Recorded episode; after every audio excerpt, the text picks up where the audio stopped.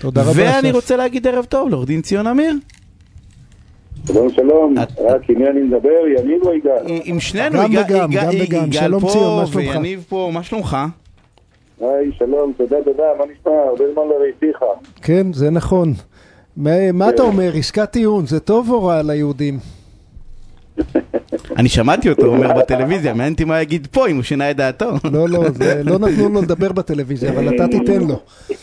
אני מאז ומתמיד חשבתי שהמושג הזה שנקרא הסדרי טיעון הוא רעה חולה. אה, אני מתקשה אפילו לקרוא לזה הסדר אה, אה, הכרח בל יגונה, כפי שהפסיקה קראה לזה. אני חושב שזה כבר מתחיל להיות די מגונה, התופעה שכ-80 אחוזים, אולי יותר, מההרשעות אה, שיש בישראל בבתי המשפט אה, הפליליים אה, מסתיימים אה, כתוצאה מהסדרי טיעון. המשמעות היא די הרסנית מבחינת זכויות נאשמים, מבחינת הגנה על אינטרסים ציבוריים, מבחינת פגיעה חמורה בעקרון השוויון. כל כך הרבה רציונלים נפגעים מהיקף כזה חמור של תופעה. דרך המלך היא כמובן לסיים אה, משפט בפסק דין מנומק. זה מגביר את אמון הציבור ומאפשר הצצה אולי מדי פעם לקבל פסק דין שאומר לנו מה הייתה, מה האמת במקרה מסוים. יש לי תחושה שאני יודע את עמדתך על השאלה הבאה, אבל אה, בוא, בוא ניקח את המקרה הפרטי של האזרח אה, נתניהו. אה, האם אולי במקרה הזה שמעת קרע בעם, הרצון ל- לסיים את האירוע, אולי הוא דווקא תומך בעסקת טיעון? מה, מה דעתך? תראה, אני נשאלתי לגבי עמדתו של אהרן ברק בהקשר הזה, המעורבות שהייתה לאהרן ברק בעניין הזה, נשיא בית משפט העליון לשעבר, ואני חשבתי ש... אני מתקשה לראות אה, במובן מסוים מה הביקורת עליו. קראו לו, אז הוא בא, שאלו לעצתו או לעזרתו, אז הוא נידב. השיקולים והנימוקים שהוא אה, הסביר, בעיניי אה, בעלי משקל, זה בדיוק מה שאתה אומר.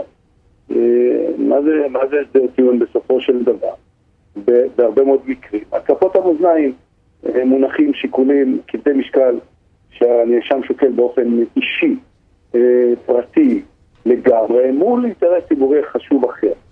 השיקולים שאהרן ברק הצביע עליהם, אני מאמץ אותם בשתי ידיים. אם אה, משפט כזה יביא לקיצו את הוויכוח הגדול על סוגיות חשובות מאוד שנתניהו, או שהמשפט והחקירה שלו הביאו אה, בשנים האחרונות על אה, תפירת תיקים יש או אין, על גבולות ה- הסמכויות והיקף הסמכויות של יועץ משפטי לממשלה, על ההתנהלות שלהם, על אה, החלטות של אה, בית משפט אה, עליון בשורה של עתירות בנושאים שקשורים למשפטו של, של נתניהו.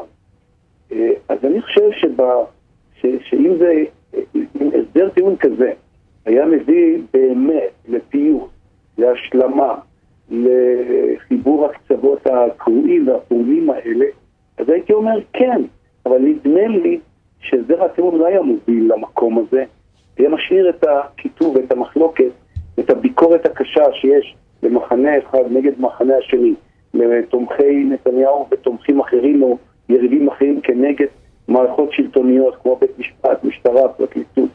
אני לכן סבור שלמרות ה... אה, נקרא ההבנה האנושית של מהלך כזה שנתניהו אולי האיש הפרטי, טוב אה, שיסיים את עניינו וילך לדרכו אולי, וילך לנוח קצת ויפסיק את, אה, את הסבל האישי שלו מהליכים משפטיים כאלה. אני, למרות הכל, סבור שבמקרה הזה החוב שלו לציבור כולו, גם לציבור שתומך בו וגם לציבור שאיננו תומך בו, להביא את הסוגיות האלה למיצוי במשפט יארך כמה שיארך, שיהיה פסק דין מנומק, לא שזה יסיר את המחלוקות, כן? אבל אה, אני חושב שיש חוב גדול שצריך לפרוע אותו לציבור. אני, אני חושב, אה, אני חושב, יניב, תהיה פינה משעממת, כי לא, אני אבל יש לי מסכים, שאלה. אני מסכים עם כל לא. מילה, רגע, שנייה, אני מסכים עם כל מילה שעורך דין אמיר אמר, אה, ומעבר לחובתו של נתניהו, אם קיימת או לא קיימת, אני בטוח שהפרקליטות חייבת אה, חובה לכולנו, היא, היא בעצם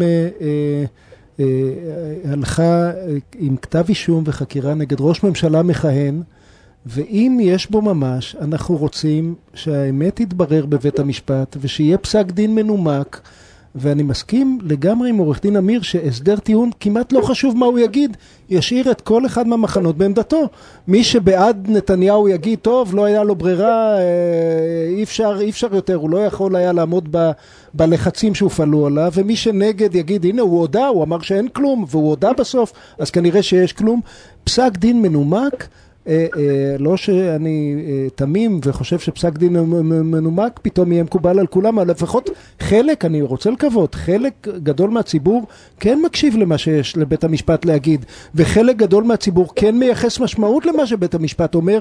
תסתכל, לדוגמה, יניב... אבל יגאל, אתה יודע שזה לא נכון, אבל לא, אתה יודע שזה לא נכון. ל- למה לא נכון? כי כל אחד יקרא את הפסק דין הזה איך שהוא רוצה. תראה, את ההבדל בין פרשת דרעי, שהיה בה הסדר טיעון, והשאיר את כל תומכי דרעי בצד של דרעי, אני זכאי, אני זכאי, הוא זכאי, ולעומת לעומת פרשת אולמרט, שהיה בה פסק דין, וגם תומכיו הנלהבים של אולמרט אה, חשבו שמה שכתוב בפסק הדין הוא ודאי נכון. אה, אם יש סיכוי לאיחוי הקרע הזה, זה בבירור העובדות והוצאת האמת לאור. נדמה לי, אבל נדמה לי שצריך להוסיף עוד כמה הערות לדברים האלה. אה, אם הזכרת את אריה דרעי, אז אי אפשר אה, להתעלם מהביקורת הצודקת שהתיק הזה בא לעולם לפני שש שנים בערך, והונח על שולחנו של יועץ משפטי חדש בשם אביחי מנדלבליט. שש שנים הוא ישב שם ללא החלטה. אה, הורתו ולידתו של אותו תיק בחשדות חמורים מאוד מאוד מאוד, ובסופו של יום, רגע לפני רדת המסך על הכהונה של אה, אביחי מנדלבליט, הוא חותם על הסדר טיעון איתו, בעבירות באופן יחסי קלות מאוד מאוד, ואף אחת מהעבירות החמורות אינה מופיעה בשיטת ההסדר. וזה מעורר שאלות קשות. אתה אומר שפסק דין של בית משפט או הסדר או ניהול משפט חותם את הוויכוח, את המחלוקת, התשובה היא לא. יש תחושה קשה של חוסר אמון שהולך ונשחק במערכת הזו, והמכון הישראלי לדמוקרטיה, שהוא גוף שלא נחשב כמנותק מה... זה להפך, הוא, הוא, הוא, הוא בהרבה מובנים תומך ב, ב, בבית משפט ובמערכות השלטוניות. הוא בא ואומר, פרסם לאחרונה, לפני שבועות אחדים, אה, נתונים מעוררים מאוד, אה, דאגה גדולה מאוד, על אמון הציבור במערכת המשפט שעומד על 40 אחוזים, או 41 אחוזים. אתה מבין שרוב הציבור אומר, אינני סומך על מערכת מסוימת שלטונית, הדבר הזה הוא, הוא, הוא, הוא הייתי אומר אפילו במובנים, אה, זה טרגדיה, שחברה, החברה שלנו, זה נורא. שהבסיס שלה, זה נורא. לא, אה, אבל אה, אבל יש לי שאלה, אבל עורך דין אמיר, אני- מעניין אותי, אמ- אמרת מקודם שאתה מת- מתנגד לעצם ה... נקרא לזה היצור. הזה, המוסד הזה שנקרא אה, עסקת טיעון. אה, אה, זו שאלה אישית אם תסכים לענות, אבל ללקוחותיך הרבים, כי אנחנו לא פליליסטים, אתה ממליץ לעשות עסקאות טיעון? או לברר את ה... ברור שכן, מה לא, מה זה אבל- קשור לדעתו על לא, המוסד? אני- אני אגיד- הוא ממליץ להם מה שכדאי להם. אה, אז הנה, אז כדאי, לב- אז זה מה שאני בא ואומר, אם זה כלי טוב, בסדר? שמשתמשים בו בסוף. כי אני זה, חושב כי ש- זה טוב לפרקליטות וזה טוב ללקוחות, אז כאילו למה אנחנו נגד הדבר הזה? אם עכשיו יש איזשהו כלי שבא ואומר, כי פסק דין הרי בסופו של דבר, גם אם ירשיעו את בנימין נתניהו, אני מניח שירשיעו, אבל גם אם ירשיעו לא, אותו... מאיפה אתה מניח אני מנ- שירשיעו? אני מניח... אז הנה, גם אתה לא ממתין לבית המשפט. ברור אני שלא. לא מניח כלום. ברור, אני- אני מתעניין אתה במה קורה במשפט ואני ומה- פחות, אני פחות. יכתבו. אני, בסדר, אבל... ואגב, אם עורך דין אמיר צודק, ובסוף יכתבו שלא היה כלום כי אין כלום, אני רוצה לדעת את זה. ואני רוצה שימצאו את הדין עם מי, ש... עם מי שלקח אותנו לסיבוב הזה. ואם לעומת זאת אה, נתניהו מושחת, גם את זה אני רוצה לדעת. ומי... אני לא ראיתי, אבל אני לא ראיתי מחנה אחד, זה, זה הקושי, אני חייב להגיד לך, אני מבין שמי שדיבר עכשיו זה יניב, נכון, יניב. כן, כן. אה, תראה, אני רוצה להגיד לך יניב משהו, זה נכון ולא נכון, כי אני, אני מצפה, תראה, כאשר מחנה שאיכשהו מזוהה עם, אה, עם אה, ביקורת שיש לו כלפי מערכת המשפט, אז, אז זה, זה בסדר, זה כאילו מובן מאליו. כי הוא מרגיש פגוע, מרגיש שזה מיעוט נרדף או משהו כזה, תניח לזה בצד. אבל דווקא אני מצפה מאנשים ש... איך אנחנו נוהגים לומר? שרוממות שלטון החוק בגרונה. דווקא האנשים האלה, שהם פרופסורים חשובים באקדמיה, בעולם המשפט, אנשים שהם באים, אה, פילוסופים אה, גדולים בחברה הישראלית שלנו, שמטיפים השכם והערב למוסר, לערכים, לקידוש זכויות של פרט וכולי. דווקא מהם הייתי מצפה לשמוע ביקורת על המערכת איפה שהיא צריכה להישמע. וכאשר היא לא נשמעת, אז אתה, אל תתפלא שהאמון במערכת הזאת פוחת מ-100% ל-40%. עכשיו אני רוצה להעיר משהו לגבי העניין של הסדר טיעון. אתה אומר, אם הנאשם רוצה וכולם, והתביעה מבסוטית והשופט מבסוט, למה לא נלך על זה? אבל בוא נחשוב רגע אחד לשאלה שלך האישית. אני מעדיף לנהל משפטים באופן עקרוני, אבל אני משאיר את ההחלטה בידי הלקוחות שלי, זה ברמה האישית. אבל בוא ניתן לך ממש ב-60 שניות שיקולים נגד הסדרי טיעון. תחשוב, מה זה הסדר טיעון שבסופו של דבר מביא לפגיעה בתפקידה, אה, אה, בתפקידו המסורתי של בית המשפט? או כאשר מפעילים את ההסדרי טיעון האלה כמנוף ללחץ נגד נאשמים שיודו בעבירה קלה אה, ולפעמים בעבירה שהם לא ביצעו כדי לחמוק מסיכון גדול על עבירה אחרת. מה אתה חושב עושה הסדר טיעון שפוגע בערכים של צדק ושהופך את מושג הצדק לשרירותי לחלוטין ופוגע בזכויות נאשמים?